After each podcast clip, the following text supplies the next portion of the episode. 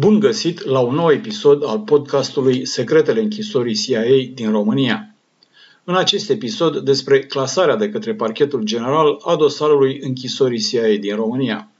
Dacă viața a început să revină la normal în timp ce campania de vaccinare anticovid continuă, ancheta din România, în cazul nașirii, a fost oprită. Printr-o ordonanță din 29 martie 2021, parchetul general a clasat dosarul în acest caz. Motivul? Nu există probe că vreo persoană ar fi săvârșit infracțiunea. Asta e varianta oficială comunicată de guvern Comitetului de Ministri al Consiliului Europei. Vom vedea la reuniunea din septembrie ce reacție va avea Consiliul Europei dacă va fi mulțumit de explicațiile pentru închiderea anchetei, mai ales că CEDO recomandase României nu doar să finalizeze această anchetă într-un termen rezonabil, ci și, citez, să-i tragă la răspundere pe cei vinovați.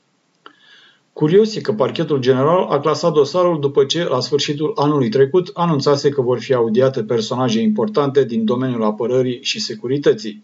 Ancheta, începută încă din mai 2012, a vizat privarea de libertate a reclamantului Nașiri în perioada iunie 2003-septembrie 2006, în realitate între 2003 și 2005, de către autori necunoscuți într-o locație necunoscută de pe teritoriul României, cu încălcarea legii române, provocarea de suferințe fizice și psihice cu scopul obținerii unor informații sau pedepsirii pentru actele comise de el sau de alții, precum și cooperarea sau implicarea directă a unor oficiali români în punerea la dispoziția serviciilor de informații americane a unor aeroporturi pe care au aterizat aeronave care transportau deținuți CIA sau a unor locații secrete în care prizonierii să poată fi deținuți și interogați ori în permiterea voluntară a activităților derulate de CIA în cadrul așa numitului program destinat deținuților importanți și a folosirii tehnicilor dure de anchetare, celebrele AIT. Așadar, parchetul general a clasat dosarul Nașirii pe motiv că nu există probe că vreo persoană ar fi săvârșit infracțiunea. Dar care era infracțiunea? Citesc din documentul trimis de guvern la Strasburg. Cooperarea sau implicarea directă a unor oficiali români în punerea la dispoziția serviciilor de informații americane a unor aeroporturi pe care au aterizat aeronave care transportau deținuți CIA sau a unor locații secrete în care prizonierii să poată fi deținuți și interogați. Poate vă mai amintiți din episodul 11 că în declarația dată la parchetul general în 18 iunie 2015, aflată la dosarul trimis de guvern la CEDO în procesul intentat de al Nashirii, Ioan Talpeș, consilierul prezidențial pe probleme de securitate în 2003, spunea cu subiect și predicat. Este adevărat că oficialii ai Guvernului Statelor Unite au solicitat autorităților române unele locații pe teritoriul României pentru a fi utilizate în acțiuni de combatere a amenințărilor teroriste de către reprezentanți ai CIA. În 2003 era vorba despre o clădire de birouri. Din câte cunosc, numele instituției este șters la cererea guvernului român, a pus la dispoziția CIA în București o locație care a fost transformată în denumirea locației este ștersă și ea, în România. Iar într-o declarație dată în fața Comisiei pentru Justiție din Parlamentul European și citată în decizia CEDO, Talpeș spunea că o clădire guvernamentală a fost pusă la dispoziția CIA. Dar asta n-a fost totul. Despre caracterul special al zborurilor CIA în România vorbea Ioan Talpeș într-o altă declarație dată pe 17 septembrie 2013 la parchetul general. Din 2003 ne-am dat acordul ca zborurile speciale americane care aterizau pe teritoriul României să beneficieze de condiții diferite de cele prevăzute de regulile internaționale. Era vorba de zboruri cu caracter special care nu trebuiau să respecte regulile impuse zborurilor civile. Deci autoritățile române au pus la dispoziția CIA și aeroporturi pe care să aterizeze aeronave cu destinație specială și o clădire guvernamentală. Aeronave care au transportat deținuți CIA care au fost interogați în clădirea pusă la dispoziție CIA. Iar la întrebarea dacă autoritățile române au știut ce se petrece în clădirea guvernamentală folosită de CIA, răspunsul este dat de raportul Senatului American despre programul de detenție și interogatorii al CIA publicat în 2014. Citez din nou din acest raport. În toamna lui 2004, ambasadorul american la București și șeful secției CIA din România au făcut o prezentare unor oficiali români a programului CIA de detenție și interogatorii. Deși în punctajul folosit de reprezentanții americani pentru această întâlnire nu erau descrise concret tehnicile dure de interogare, Era clar precizat că, fără aceste tehnici, nu s-ar fi reușit să se înfrângă rezistența unor deținuți importanți, precum celebrul Khaled Sheikh Mohamed, creierul atentatelor de la 11 septembrie.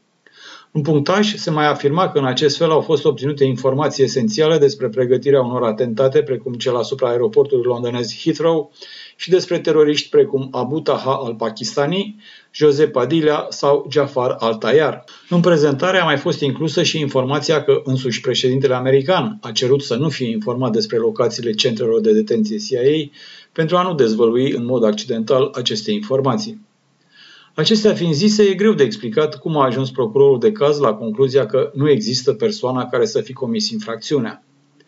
În privința prescrierii faptelor anchetate, parchetul general constată că termenul legal aplicabil este de 10 ani, cu o prelungire de 5 ani în privința prescrierii speciale, sau de 8 ani, cu o prelungire de încă 8 ani.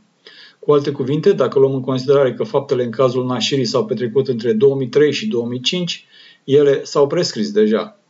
Să mai spunem că, în informarea sa către Comitetul de Miniștri al Consiliului Europei, guvernul amintește că în Parlament se află un proiect de lege de modificare a codului penal prin care tortura și traficul de persoane să nu se mai prescrie. Dacă Apador CH sau Open Society Justice Initiative, organizațiile care l-au reprezentat pe Nașiri la CEDO, nu vor contesta în instanță ordonanța de clasare, dosarul o să rămână secret și nu o să știm ce conține. Nu o să știm ce martori au fost audiați și ce au spus ei. O să rămânem cu ce știm din dosarul de la CEDO, unde guvernul a trimis o parte din depozițiile unor martori, ale căror nume au fost însă secretizate. Sigur, putem spera că vom mai afla unele lucruri din ancheta Tribunalului Penal Internațional. Vom povesti despre decizia Curții Penale Internaționale de la Haga din martie 2020, prin care se dădea liber începerii unei anchete referitoare la abuzurile asupra unor deținuți comise în Afganistan, Polonia, România, Lituania și Statele Unite. Mai precis, era vorba de torturarea unor deținuți în închisorile CIA din mai multe state, inclusiv din România. În solicitarea de deschidere a anchetei se vorbea explicit de închisoarea CIA din România cu numele de cod Black. În martie 2017, procurorul care conducea ancheta a cerut informații parchetului general din România despre ancheta sa și le-a primit câteva luni mai târziu, în octombrie. Nu știm încă dacă decizia de clasare a dosarului Nașiri de către parchetul general a ajuns și la Tribunalul Penal Internațional. Să închei într-o notă umoristică. Ironia sorții, dacă în martie parchetul general clasa dosarul referitor la închisoarea CIA din România pe motiv că nu există probe că vreo persoană ar fi comis infracțiunea, cu doar o lună înainte, în februarie, ministrul român de externe, Bogdan Aurescu, participa la lansarea unei declarații împotriva folosirii detenției arbitrare în relațiile dintre state, eveniment organizat de Canada. Culmea, Statele Unite au fost printre cele 50 de țări care au susținut inițiativa Canadei. Șeful diplomației române a susținut în intervenția sa la această reuniune că, citez, statele trebuie să acționeze în așa fel încât orice privare de libertate să fie verificată de instanțe independente, care să determine responsabilitatea autorităților pentru astfel de acte. Curat murdar, vorba lui Caragiale. În fine, să așteptăm reuniunea din septembrie 2021 a Comitetului de Miniștri al Consiliului Europei, unde urmează să fie evaluat din nou stadiul aplicării de către România a deciziei CEDO în cazul Nașirii. Dacă nici forul de la Strasbourg nu va cere guvernului să-i trimită dosarul de la parchetul general, atunci sunt slabe speranțe că vom ști vreodată ce conține acest dosar. Poate doar dacă, cine știe, Comisia Europeană nu va introduce cumva printre criteriile referitoare la respectarea statului de drept de către țările membre UE și executarea hotărârilor CEDO. Dacă vor apare noutăți, vă țin la curent. Până atunci, rămâneți cu bine!